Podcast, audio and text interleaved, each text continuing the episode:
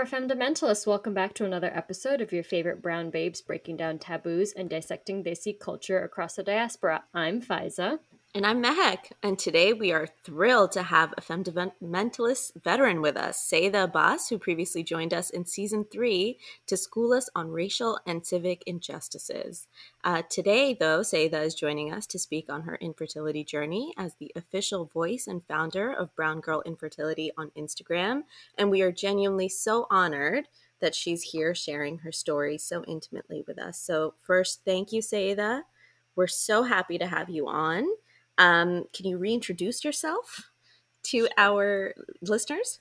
Sure. Hi to both of you ladies, and hi everyone.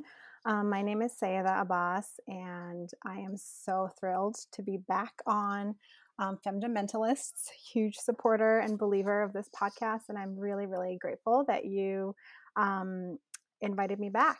Um, and just a little bit about uh, me, um, I am a South Asian woman. I'm brown Muslim woman. I'm in my 30s. I live in New York City, and I am on my infertility journey.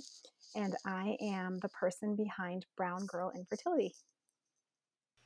Say that. Can you give us just a very high level of where you're at in your infertility journey and um, what led you to taking something so sensitive, so personal, so intimate um, onto such a larger platform and the incredible response you've received to Brown Girl Infertility since you started?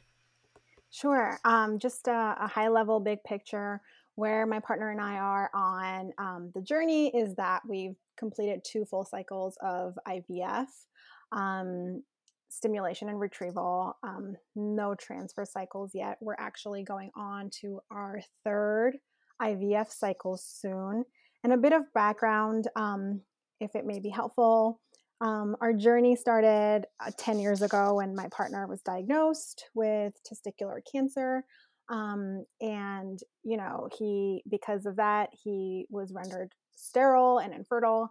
And um, IVF was the only way for us to have babies. And for a long time, we didn't embark on anything. We didn't really do any research, do anything. Um, and then when we were ready, we started. And so that's where we are. Um, you know, kind of in the midst of of everything right now. And you asked about what led me to starting um, the conversation and the page. Um, that for me was uh, a lot of things, a lot of reasons. Um, I think there were three main things. The first was a desire to document and share my story. And that was kind of like maybe an education piece, just with the hopes that someone might gain from it because I remember when I started um, infertility treatments, I felt very lost. And I, you know, I had nobody to really talk to, and I had no information other than like what my doctor was telling me. So I went on the internet and I saw a lot of like a lot of Facebook groups and support groups, and um, I joined them. But I really, you know, one thing was really obvious to me that the conversation was dominated by white women, and there was really a lack of representation in the infertility dialogue um, from women of color. There just weren't. And that's there's several reasons for that, right? There's women of color are definitely getting these treatments. They are, you know, infertility doesn't discriminate, but they just weren't sharing their stories and they were, you know, not on these pages. And I really wish I had someone from my community or like an aunt or a cousin or a friend, you know, that had talked to me about this before. And I was like, why is this the case? And then, you know, I thought about it some more. And obviously, we know that there's a large amount of stigma and shame around infertility. And we can get, you know, into that a little bit more later. But that's something that women of color feel. And I feel like our society, especially our culture, they see South Asians really that's very strong. And so I had a burning desire to break the silence, which was my reason number two. I really wanted to break the stigma and the silence because this is a very serious issue. And it's actually one in eight women are going through this, which is a lot of people. And so, you know, I was very upset by the fact that this topic is very much in the shadows for women that look like me that are from my community and i really wanted to change that um, and um, that was that was the biggest piece and then i also wanted to diversify the infertility dialogue so that's kind of the reasoning behind why i started the page thank you that's really helpful um, you've talked about this a lot on your instagram and you kind of mentioned it right now that ivf was the only route for you guys. It was predetermined because of the cancer your husband had um, a decade ago, I guess, at this point. Um, what were your concerns going into the process, both at the very beginning, before you really kind of knew what you were getting into, and then kind of as you moved through the first round, the first cycle? Um, what how are you feeling? And did you feel how did i guess how did you navigate through it right? You said there were some of these groups that you were joining but did you feel like there was enough support enough resources out there for you aside from just what your doctor was saying? I did not feel like there were enough support and enough resources. Um, i mentioned earlier i felt very lost. Um, and i mean that was for many reasons right? Um, for me and my partner, knowing what we knew, right? Knowing that IVF would be the only way for us to have kids, even knowing that, like we just did not know enough, right? We had years and years to like do research or prep, but like it just felt so overwhelming and daunting, right? Even this is I'm talking about like years ago, and like you know when we got married or or whenever. Even before that, I don't think people should wait to partner up to start this um, start fertility preservation and preparation. Um, but yeah, I I just you know before I, I before we were married and after we just did not have the resources the, the know-how. And that's that that's a huge problem. And so i felt there was a lot of limitations. Like we just did not have the education. The doctors are are very focused and they're very busy right? And you can have the best doctor and you will get a lot of information, but it will be thrown at you at a very fast pace. And, you know, we actually shopped around a little bit for fertility clinics and we spoke to different doctors. And after every single conversation, I just felt super overwhelmed and super just, uh, you know, I kind of wanted to shut down because it's a lot of information and it's very, very serious information and it's very scary.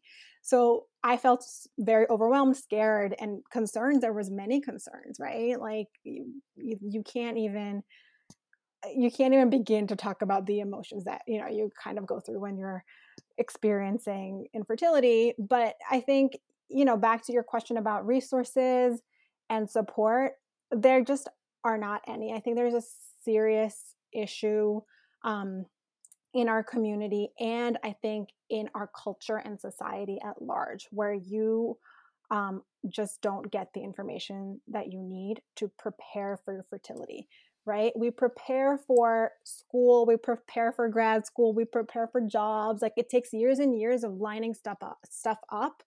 But this is something that you just don't prepare for. And it's kind of like, you know, very, very reactive, retroactive work that you're doing after you're like, oh, I'm yearning to have a baby, you know, and now it's like I have to do all this stuff.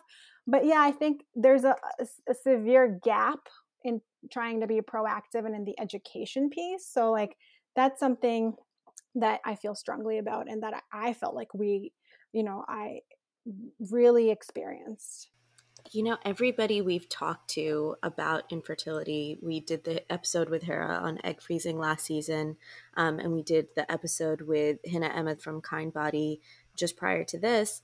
Um, they've said the same thing that it should not be a reactive thing, that you should embark on this journey much earlier than anybody tells you to or expects you to, whether or not you've made the decision of wanting to be a parent or not.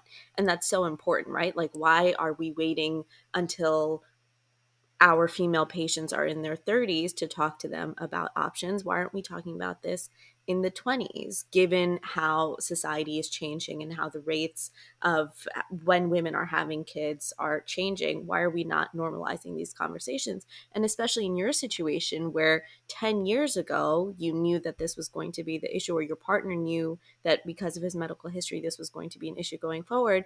It's surprising to me that his medical caregivers, his doctors, didn't impress the um, this on you guys, right? Again, whether or not you were ready to have kids, whether or not you were even thinking about kids, um, it's it's really sad. I think that the the medical caregivers aren't impressing this information? Um, I would say that it's multifold. Like, I don't think it's the medical caregivers alone, right? There's a, a, an overhaul that needs to happen, right? It's easy to say, "Hey, you should preserve your fertility. Hey, you should freeze your eggs," but it's very easy to say. It's really hard to do because it's very egg freezing is a very niche elitist thing, and it costs a lot of money. And women in their 20s are just not going to do it because they're not they're not going to put themselves through invasive procedures that cost a lot if they don't find the need for it, right? Like we have to change the conversation and we need to encourage early testing and early just like workup. You just have to know. I honestly had zero idea what was happening in my body.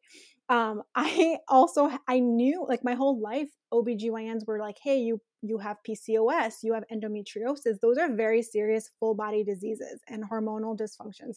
And even then, like I just did not I didn't know what what tests to get done or what I need to line up. And I will go as far as to say that actually I have resisted the idea. And a lot of women do. I actually resisted even exploring this. It was it was a weird, naive avoidance and conscious, unconscious, subconscious resistance because women of color especially like in your 20s you're like i gotta make it i gotta i, I have to i'm on the career train and i have to prove that I can be on the career train and make it. And you kind of are programmed to think that it's not it's anti-feminist or anti-career to like hey think about babies because your grandma had like 10 babies or whatever right and like it's just like so backward and i'm not thinking about babies and stuff like that right like that's kind of like you might not overtly be saying that but that's sort of the subliminal um psyche and i that's i was that person and i was just like i'm not even thinking about this and i'm going to um, you know, leave it to my fate. I'll rely on the science. And that, looking back, was very naive. I'm so glad that you said that because I think a lot of people feel that way. Um, and especially, I think we've heard from Hina and Hira, who we talked to about this now, that it's it's about insurance more than anything, right? It's about just making sure you have the options available to you rather than it being like, I know I want to be a mom now, so now I have to go through all these things. It's like do it before you even make that decision. So if you have obviously the resources to do so, just so that it's it's something that you don't have to worry about and you're not overwhelmed by when you're at the point where you where you need to do something about it and i think looking back because I, I also felt that same res- strange resistance even now i think for me it was just like this fear of like finding out because of the misinformation or the lack of information growing up around my body. Um, and I grew up with a family full of doctors, but no one ever really talked about it. And it was just something that happened when you're ready, when you're ready to get married. Um, and I cannot tell you how many things from just aunties in the community they told us would be resolved about our reproductive health once we got married from like period cramps to anemia. It'll be solved by quote unquote getting married. Uh, but AKA there was no getting laid. Yeah, yeah, exactly. Like I remember sitting in, it was a, a, a, family friend. Her daughter was getting married, and she was chewing ice, and uh, obviously anemic. Um, and she was talking about how her period cramps are really bad, but her mom told her once she gets married, they'll go away. and I remember sitting there thinking, like, is she just talking about you get having sex and saying that that's going to solve your period cramps? Or like, I've had doctors tell me that. I've had doctors tell me that. I used to have really long periods, and my doctor, who was a Pakistani woman, so I guess that was yeah. She's just another um, auntie telling you these like crazy myths, or but and um, literally, um, it was that idea that the hormones from having sex would take care of a lot of these hormonal that, right. imbalances. Or even, uh, I remember reading somewhere about how a good wife, your period will go away once you get oh if you're a good wife meaning you get pregnant. Like the that was the the like underlying sentiment was that if you're a good wife your period will go away that this is some kind of punishment put upon you if you're not a good partner a good wife to your husband.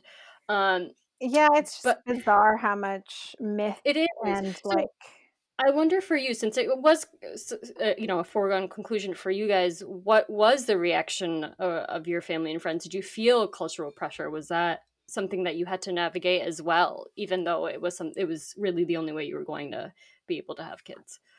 Um, from our families, no, because there was obviously a unique sensitivity from both families, knowing that we have this special issue. Nobody ever asked us when we're going to have kids because I know like sometimes I made, made jokes or like wishful thinking type of comments, but never ever pressure because both our families are um, sensitive and sensible enough to not do that um, because they knew like we like it wasn't like we struggled and found out that we we have infertility right like we were just we're infertile like we cannot procreate without assisted reproductive technology.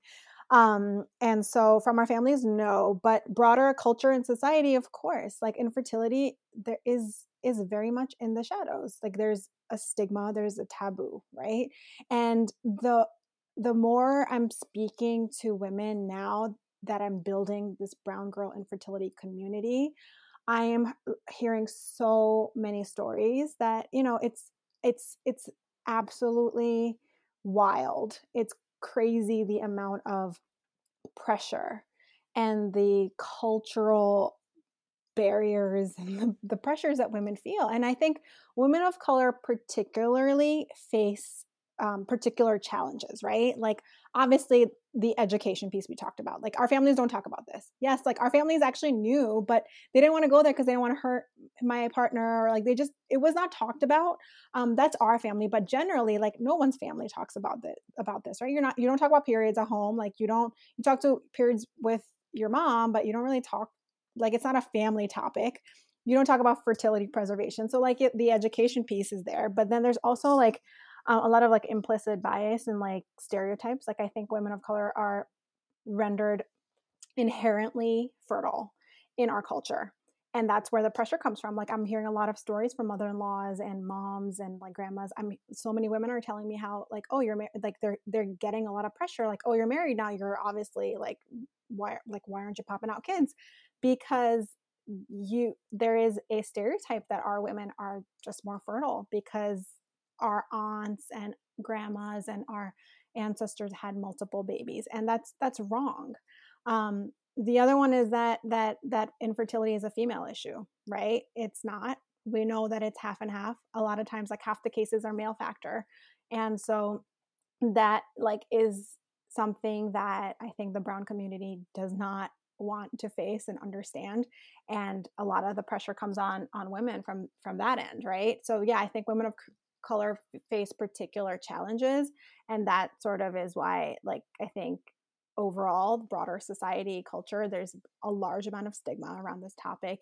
Um, for us personally you know we got some uh, we got a lot of like you know jokes and stuff maybe from like coworkers friends but nothing direct from our families luckily. And by the way that i feel like that stigma or that stereotype around women of color transcends or goes beyond just the fertility piece, but goes into your overall um, identity as a mother as well, right? It's just assumed that you're going to be this fountain of breast milk and that you're going to be this saintly mother who, you know, devotes, martyrs, sacrifices her life for her multiples of children. And when you as a person are not able to fulfill that ideal, there is a lot of shame around it. Um, so I, I think you hit the nail on the head there. Can you talk to us about your the response you received from Brown Girl Infertility? Sure. Yeah. I mean, it's been great. It's been overwhelming. It's been amazing. Um, you know, it's still fairly new. The page is new. The blog is is launching now. The website's like going going live. Um, the Facebook page is live. So um, what I'm really trying to do is build a community because I think, and I mentioned this before, I think you know, I was looking for that community, and I think at the end of the day, day we're all tribal um, beings and we learn from each other and we need support systems to lean on that's what i'm trying to do and i think I'm, I'm you know i think i'm getting there and i the response has been really really really great. I've had so many women just messaging me and um, sharing their stories and you know asking questions and asking for like more information or like you know just thanking me for even talking about this which i didn't i didn't realize like i would get that reaction um you know i was just trying to say hey we gotta like let's just make this public we have to be out there and this needs to come out of the shadows and this is me and this is what i'm doing it's, it's such a large part of who you are when you're going through it it's such a large part of like my partner and I's relationship. And we all know like on our personal Instagrams, we're kind of like curating and like selecting like things to share. But I was like, you know, this is what we've been doing for one year and I'm going to talk about it.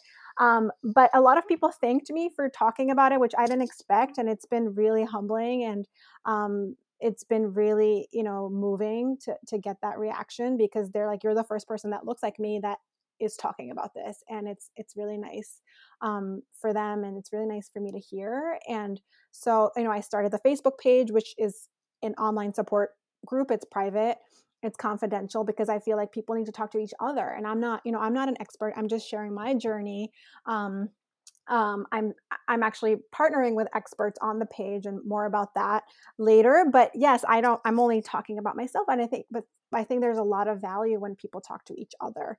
Um, and so I started the Facebook group, and you know, people can talk about their their medication, their protocols, their side effects, or questions about acupuncture, and just like learn because there's so many of these mommy groups on Facebook. There's some infertility groups, but again, like there aren't like any focused and specific like to women of color, and I felt like that was um, a hole that needed to be filled. So yeah, the response has been really great. I think to your earlier point, though, there's just this extreme thirst for knowledge, this extreme thirst for education. And I agree with you 100%. The responsibility doesn't lie solely on medical health professionals, but I wish like we didn't have to go to Instagram or to Facebook to learn about these things. You know what I mean? Irene Sarah did um, just like an Instagram story, I think, or a reel or something about her trying to conceive journey. And um, she's now pregnant with her second baby. And, you know, for like, for weeks following that story, she would post messages that she was getting from women being like, damn I, I had no idea about any of this stuff i watched your video and you know x amount of days or weeks or whatever later i tested positive thank you for that information and it's don't get me wrong it's a beautiful thing that we are able to use technology to, to connect with each other this way but again I, I I just wish, even for myself, that somebody had told me in my 20s, just start thinking about it. You know what I mean? Um, so I, I think you're filling a really, really important space, absolutely, and you're doing it responsibly. But my concern is for people who don't do it responsibly. And when we're only going to these sources for this information, um, it, it gets sticky. But that's that's great that you're able to do this and that you're just the support piece alone. I think is so important because resonating um, with the communities of color is something that nobody really cares to do and is it's critical I mean, back to the education piece, you know, like I was actually recently speaking to a reproductive endocrinologist from New York that actually will be, I'm going to be doing an uh, IG live with. And we were sort of trying to figure out how that hole is going to be filled. Like that is just not going to happen because like OB, like regular OB annual appointments, like it's a PAP, you're in and out, it's like five minutes.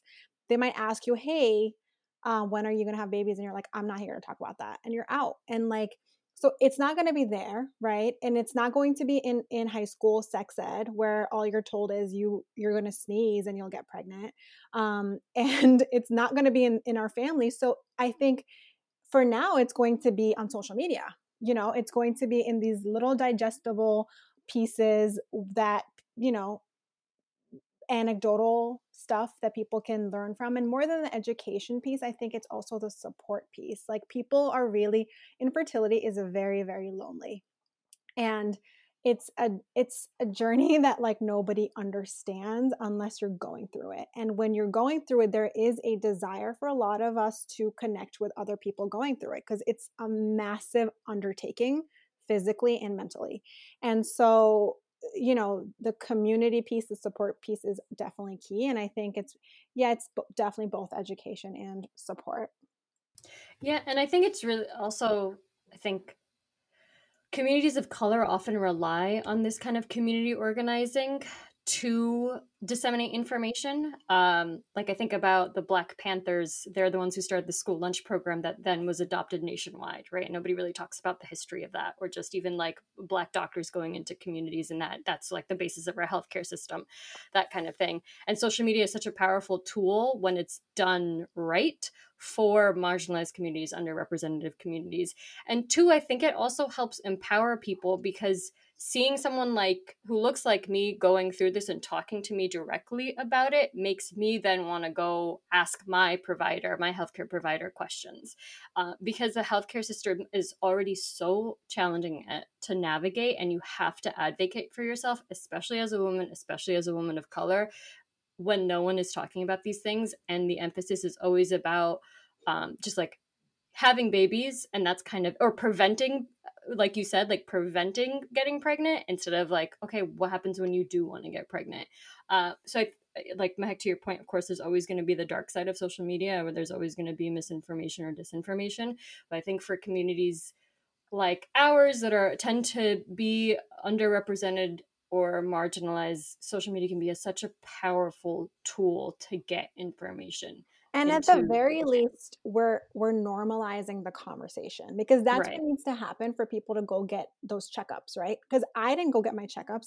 I knew my partner was infertile and i still didn't go get the checkups because i was scared i was avoidant i was resistant. And I, if years went by and i was like yeah, maybe I see kids in my future, but not yet. I would say it openly, and I had no like shame in saying that, and, and that's okay. I think that's okay for women to say that. It's okay to say like I don't want kids right now, and that's not what I want right now because I like my life. I don't want it to change. That was me, and I, but I just I could have at least you know, meddled into like just a little bit, like dabbled into like testing, and I didn't. And the reason I didn't because it was very scary. It was just like something, a chapter I did not want to open. And I think at the very least, the social media stuff is normalizing the conversation, and it might take away some of that fear because when I, I and I'll be I'll be very open about this. When I actually went and got my testing done, I was a little late you know, my numbers were not good. They were not where I thought they would be, you know, my testing, because you go and you get kind of checked out. Um, and it's called ovarian reserves, which, which is like the amount of eggs you have left, right? A woman is born with all the eggs she'll need in her whole life. And, you know, over time you just lose them. And we just cannot deny the biology. You do, it's a rapid decline in your 30s um, not so rapid for it's i mean everyone's different not so rapid for some people but i thought i was good i was chilling i was like early 30s but then when i got my my testing done i was measuring what someone in their late 30s would right? Like my fertility right now is of a 39 year old but i'm a 33 year old not trying to be an alarmist at all. I'm just trying to say like information and knowledge is power.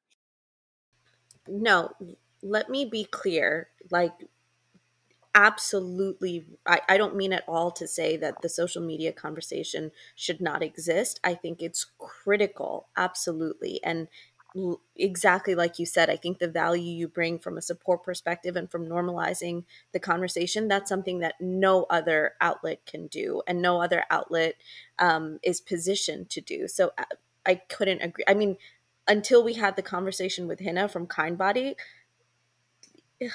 here I'm confessing my ignorance again, as I have on every single episode we've done on infertility. I literally didn't even know this kind of testing existed, that it was like optional testing that you could do absent some sort of medical reason necessitating it, right? And so I, I think absolutely that information needs to be disseminated and made more normal and available to everybody across the board, male and female, because you're right, it's not a uniquely female issue. Yeah male and yeah you're right and a lot of times like um, when people are partnered up and in heterosexual relationships, the woman will go and get all the testing done, and then the you know the guy doesn't, which I think is is bizarre.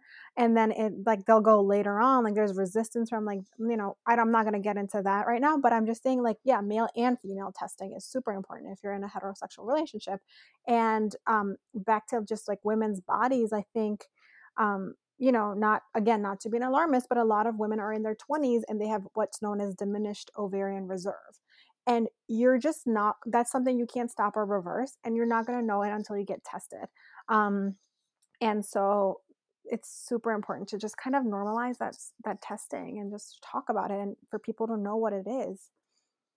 Well, I'm really glad that you talked about how you you waited even though you knew you needed to go because that's something that I I actually knew about the the testing about ovarian reserves um a few years ago because my my one of my employers actually had an OB come in and talk to us. We had partnered with them on some program and and had he, she was like, you know, I have a bunch of women in my office. Come talk to them about what you do, and I still didn't get it done. And then even after that conversation with Hida last season, when I was like, I'm gonna go, I'm gonna I'm gonna reach out to my employer, I'm gonna find out about uh, what are my benefits are. I still didn't do it because I was scared.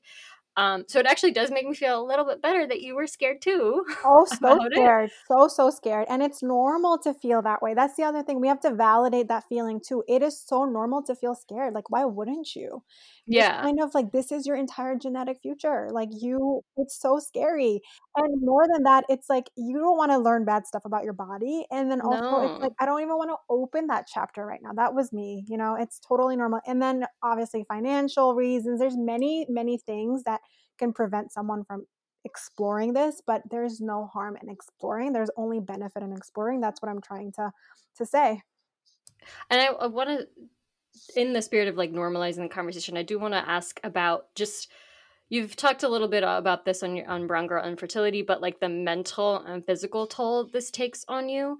And i was wondering if you could talk a little bit about that just like the the mental and physical toll the actual cycles and all of that takes um, the IVF cycles, to be clear. Yes, yeah. Yes. So, I mean, IVF is a massive undertaking, and there's a very large mental and physical toll.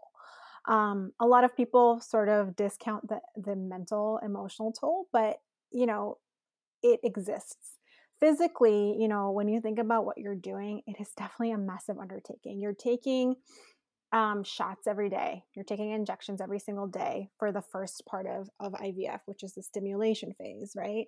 Um, typically, a woman releases one egg per month. If you're ovulating, um, quote unquote, normally, a lot of people don't. Um, but what in, in an IVF stimulation, you're trying to trick your ovaries into like maturing and growing more eggs than a woman normally does in a month, which is one.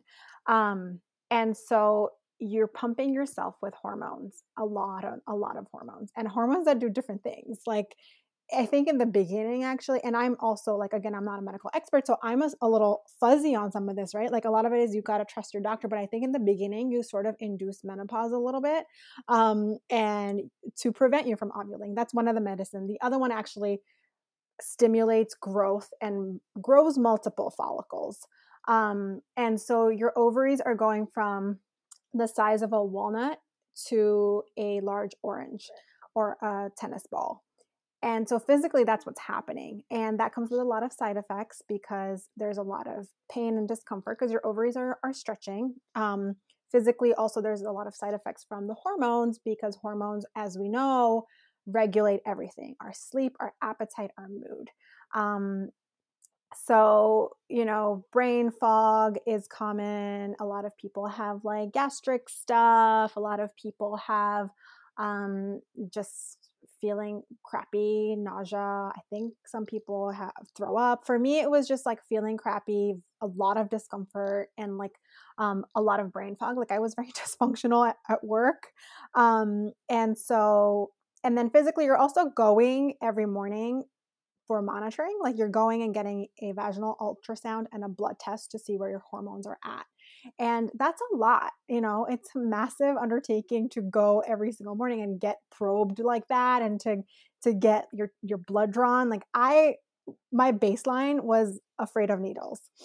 And the shots are tiny needles, like you kind of get used to them. I was doing three a night, and it was like, but the blood draws every day. It was really a lot, and are, and you were administering the the needles to yourself, right? Because I know you posted a picture of you actually injecting yourself too. Yes. So it's yes. So actually, my partner is um, in the medical field. And so, it, my first cycle, I trusted him. I was like, "You're gonna," and it was also a nice way for him to be involved because he wanted to be involved. So he would mix it, and he he gave me my my shots in the beginning and then i just kind of like transitioned to sort of doing them myself and like he he's always there for each shot, shot like he'll mix some of them he's always next to me but i just kind of was able to control the actual needle better myself and not make it painful in a way um but yeah so you're you're they kind of just give you all this stuff and you're on your own to sort of just you poke yourself and you have to measure and mix the vials and it's kind of just so crazy how you're just doing all of this on your own i think. Um and so that's the physical piece um and the side effects are a lot um and they vary for different people. But um, and then after that, you have a surgery for egg retrieval, which is a whole surgery. Like you're, it's under anesthesia, and you're they're going in there and they're draining every follicle, and so there's a recovery after it. You're sore and you're kind of bleeding, and it's hard to move for a couple days, sometimes longer. My second retrieval was was really rough. It took me like a month to bounce back and start and start to feel kind of like myself again. The mental piece, you know, it's often overlooked and there's a big big emotional mental piece you know? How can you infertility itself is very emotional right? It comes with a lot of grief a lot of loss and just a lot of heartache. A lot of people end up here after trying naturally or having miscarriages or trying IUIs and doing other things and it's it's a very long road. Um, for us like you know I had a lot of anxiety going in. That was something I really struggled with. I had a lot of just fear and anxiety every single step. Um, and I, we felt the grief and the loss. Like we, I felt the loss of an experience that I'll never get to have. You know, I will just never get pregnant on a vacation or, you know, it won't, it won't, I'll never get to surprise my partner with like a pregnancy test. And there's a lot of loss and grief. And then, you know, you kind of do a cycle and you hope for the best and, you know, you don't end up with the outcome that you wanted. And that's, that is, it's really, it's rough. So infertility itself is like, you know, um, a lot but then you you do when you when you're doing the cycle you have to remember you're you're giving yourself hormones which also really mess up your mood right? Um, so there's a lot of mood symptoms that come from the hormones and it's so bizarre to me like when i was doing the stimulation which is taking the shots leading up to retrieval i kind of was like having a bit of the mood stuff not crazy but after my retrieval i felt like shit I felt like shit. And I was like, what's happening? So I actually went to the internet and looked this up. And what happened was just this massive estrogen crash. So, normal, like when your normal period cycle every month, your estrogen goes from like somewhere in the 200s to zero, and then you get a period. That's what signals your period to start, right? It's like going from like 200 to like very low and that dip in estrogen tells you to like to bleed. But in an ivf the estrogen you're pumping in actually climbs up and up and up. Mine was over 2000 um, when i did you know when they did my surgery. That's kind of where you know they want they kind of want you to be. Um, and after your retrieval it crashes. So like think of pms times like whatever is that times that's times 100 right? Or sorry that's times times you're asking, you're asking the wrong person. I don't fucking know. Sorry i'm not I'm a, so bad at math. Yeah i'm clearly, clearly not a math buff but that was yeah pms times 10 just in numbers in the numbers. Um so yeah that crashed for me. So then i actually looked this up and i looked this up and um someone had written an article or like a blog post about how they've tried every hard drug out there and they also did IVFs, and they said the crash is very similar to a heroin or um, uh, an Oh ecstasy crash. my god. Yeah.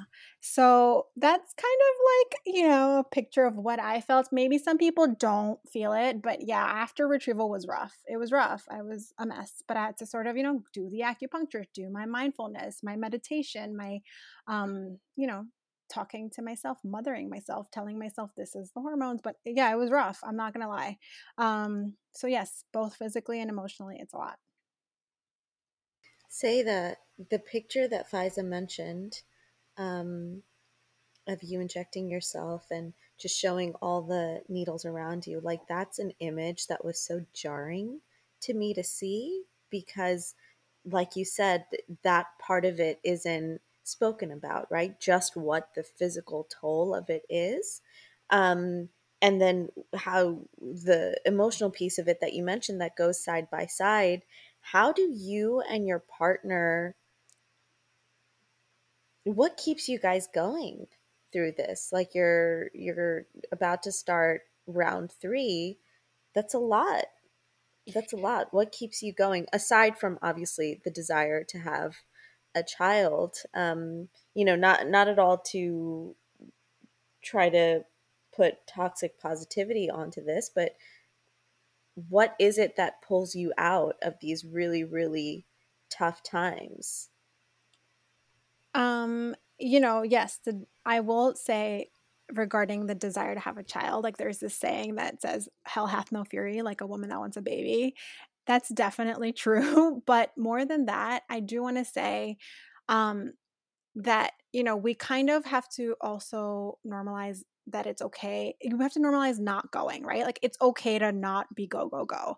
Um, and right now we're in we're taking a break right? It's a couple of months we're going to take off actually more than a couple but we you know it's sometimes it's okay to not keep going and that's kind of where we are and that's where we were after my second cycle you know? It was rough for me the second time around my outcome was like way worse than the first time i was just in a really bad headspace when i did my second cycle.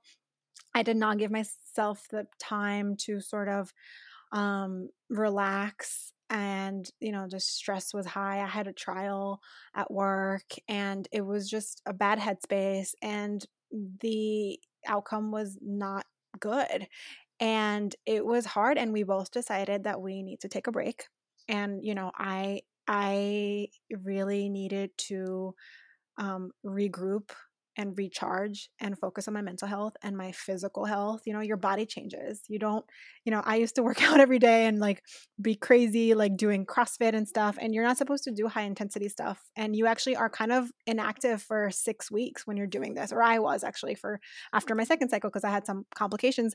But you know, I was like, I need to just kind of focus and like do my stuff and like get my body where I want it to be, get my mind where I want it to be. And I want to say that it's okay to take breaks and not keep going. And like that's where we are. Um, and then generally, you know, I, I think I have, I, I have I know how much I have in me and that's what keeps me going. I might reach a point where I'm I'm done. You know, a lot of people are I'm I don't think I'm there yet. I'm going to do everything I can, but a lot of people are like 10 cycles deep and they're still going. And I think it's different for for for everybody and I don't know what it's going to be like for me like 6 months later or 1 1 year later, but right now like I'm trying to give it my all because I feel like you know, I want to when I can. But I also want to say it's we have to kind of normalize like this like taking breaks and relaxing and like not being sucked into like capitalist productivity mindset, especially when it comes to like our bodies. Um, so yeah. No, that makes perfect sense. And I think you're right. I think it's, it would be unnatural to expect people to not reach breaking points with with a process that takes so much out of you not just physically not just mentally financially, you know, I can't imagine what the financial burden is to do one cycle, let alone 10. And I think um, it's absolutely okay to reach a point and say, I just can't do it. Not right now, maybe not ever. Um, and that's another place where this space that you're creating, this conversation that you're contributing to, that's that's what's going to change that and make it okay for women to feel like okay, I got to stop. It's not working for me.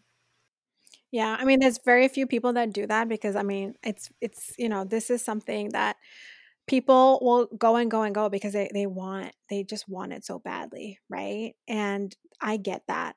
I get it. And like more power to them, but I think I'm also recently like connecting with some women that are like I'm reaching the end of my fertility journey because I just can't do it anymore because I'm in debt and every cycle is like twenty to thirty thousand dollars, and I don't have insurance coverage, and I'm also my body's done. You know, so then they they're they're exploring other options. You know, there's there's tons of other options. People do donor eggs, donor sperm. They do um, surrogacy. They do adoption. Like those are options. Like those options are not obviously available for every culture and every religion, but you know, people start exploring other things but yeah, knowing when to stop is super important. Um, and I, I know you're still building your platform, and and this is kind of nascent for you as well. But I wonder, given the responses and the and um, amount of people who have just like really celebrated this and supported you, what has been what's been the most surprising thing that you've learned from from this whole experience? Um, the surprising thing is that my suspicion that so many other brown women existed is is definitely not a suspicion it's actually real and i was really surprised to connect with a lot of other muslim south asian women like black women brown women um, you know latinx women just like people that look like me and are just so willing to talk and just incredible amount of support. That was so surprising and just so um, you know heartwarming. People are cheering each other on like like no other you know there's people someone actually reached out to me and was like hey um are you looking for a surrogate or do you want my eggs? Like i was that was to me like so moving and so just shocking in like a really amazing way right? So stuff like that has been very surprising and uh, just really really really heartwarming that's so lovely. That's actually like in context. That's yeah. actually so beautiful. It, it really it like just some rando reaching out and being like, "No, that, that's what I eggs? meant. Like what, what I yeah. what I meant about us being tribal creatures. Like I feel like women supporting other women is like there's so much power in that, and just the the community and support that I'm seeing is like nothing else. Sayeda at this point in your journey, what do you know now that w- you wish you had known? In the very beginning? What would have made it easier for you as you walk this path? Oh my goodness, if anything. so much, so much, so much. So we touched a lot on like the education piece, right? I think if I knew what I didn't even know what ovarian reserves meant. The first time I talked to a reproductive endocrinologist, they were like, "What do your ovarian reserves look like?" And I was like, "Excuse me, what is that?" You know, because I didn't know what the you tell me. You're the doctor. Exactly. I didn't know the lingo. And why would you? Right. Um, I didn't know what the hormones were. You have so many different types of hormones, like estrogen, progesterone are definitely like the main ones. Like a lot of people have heard of those. But then there's like LH, AMH, like other stuff that you just don't know what each hormone does and like the balance of it. Um, I just I mean, I wish I knew all that, but like, why would I? Like, I'm not hard on myself for not knowing stuff. Um, I wish I was just let like less naive, and I wish that this conversation was more normalized and there was more out there for me to just kind of casually learn. Um, that was not the case, and it is still not the case, and I'm definitely trying to change that. Um, I think also, um, what I wish was different. Um, I don't know if I want to change this, but I had a I had a an excitement and optimism before my first cycle. I was like, "Oh, I'd probably be one and done," which I wasn't, and I think I sh- should have mentally prepared myself for any outcome. Um, and you know, it's human nature to do that and to like be optimistic. And I don't even know if I would go back and, and be different. But I think mentally preparing yourself for any outcome is key because I was bummed and it was rough to sort of not get the results that we wanted.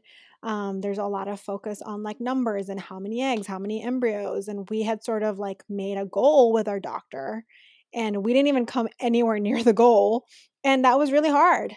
And you're programmed to like, again, be the, in this productivity mindset. And like, you just, obviously you're positive and optimistic and you're, you're kind of hoping for the best but yeah i think i had did not give myself permission to sort of like you know um be ready for any outcome like even bad outcomes and so i definitely did that over time um that i think is something that i would try to go back and work on and people should maybe maybe like you know sort of on the at the outset be ready for. Powerful.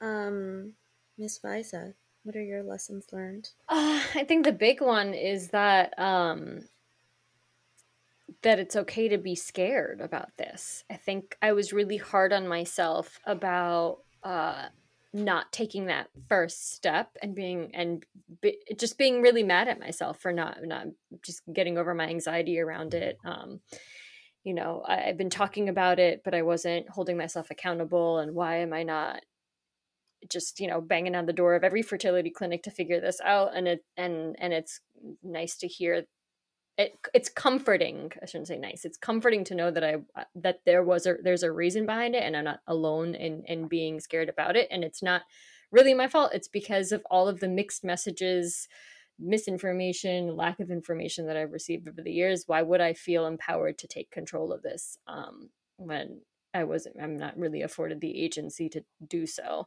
So i think that is something that i feel uh, i uh, i can i can let go of that um, energy and just kind of take it one day at a time. And like say that you've mentioned just kind of get myself out of that productivity mindset. This is something very intimate and sensitive and personal and of course there's going to be a lot of anxiety around it and it's okay to to to take your time to figure it out but just knowing that you have the that I have the option to do it and that there are other people who are going through this as well um, is very, very makes me hopeful.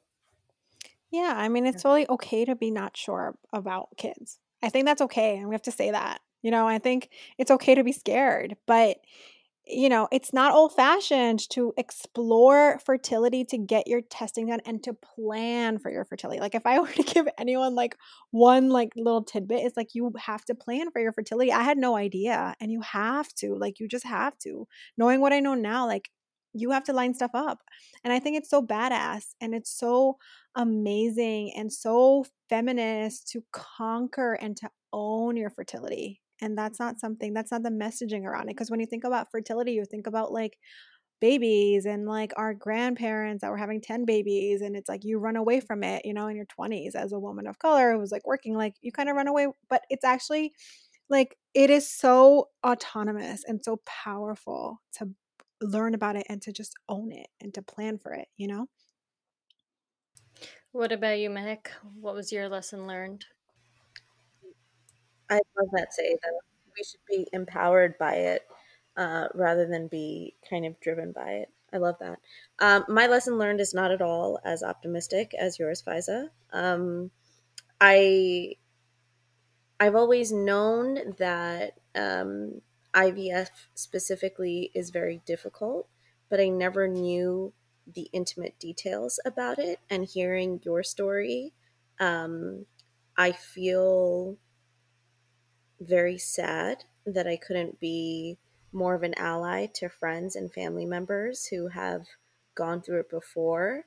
Um, and I think it definitely just goes back to normalizing the conversation so that people feel comfortable sharing the intimate details um, and allow support, uh, allow others to be supportive. Um, yeah, just just hearing you talk about the daily shots, you know, multiple shots, the daily check-ins, the ultrasounds, it's it's a lot, and am I feel I feel disappointed in myself. Um, and I wish Brown Girl Infertility had been around a couple years ago. Well, don't be too hard on don't be too hard on yourself. Honestly, like how that's my like, lesson learned. you just like you don't know what you don't know, right? Like you you're being a little harsh, I think. Mm-hmm. but yeah. you know, I think. Did you not hear what I just said? Don't be hard on yourself. Yeah. it's okay. Literally, literally well, I wasn't listening because I was too I mean, busy being hard on myself. For all of us, right? Like Just even other women that are listening to this that are going through infertility struggles, like it's so it's so easy to be harsh on yourself. Like I remember, like after my second cycle, I was like, oh my gosh, it must have been like all that water I didn't drink, you know, or maybe I had too much coffee. Like you're, it's so easy to internalize and say, I this is my body. It's not working. My body's not working. My body's failing me. Or it's me. I did I did something or I didn't do something. That's where people struggling with infertility. But like for support supporters and allies too, like I feel like, you know, we have to just overall be kind to ourselves and, you know, um to each other as a community. Like I think the lack of the lack of the silence around this is so loud, right? The Eh, that it's we're really doing a disservice to to each other, to our future generations. And it's okay, Mehak. We forgive you for for you know not I'm not sure what you said, but yes, for whatever you think you did wrong.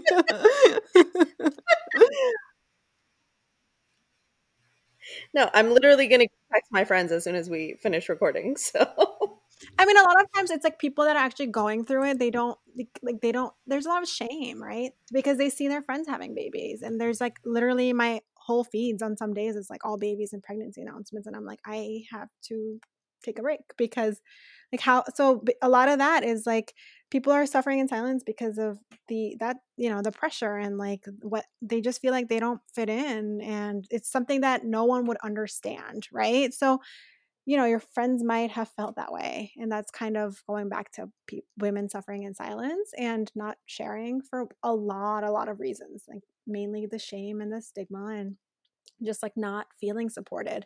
Um so yeah it's it's both it's two ways. Hey Sayeda so um can you let people know where they can find you? Sure so um, my instagram page is brown girl infertility my website is browngirlinfertility.com, and I've created a Facebook support group, which is a private confidential support group um, for everyone to connect with each other and really build a community. So um, the link to that is um, on my website and on the Instagram page. But it's you can also search it. It's the Brown Girl Infertility Facebook support group, um, and those are all my contact. Info.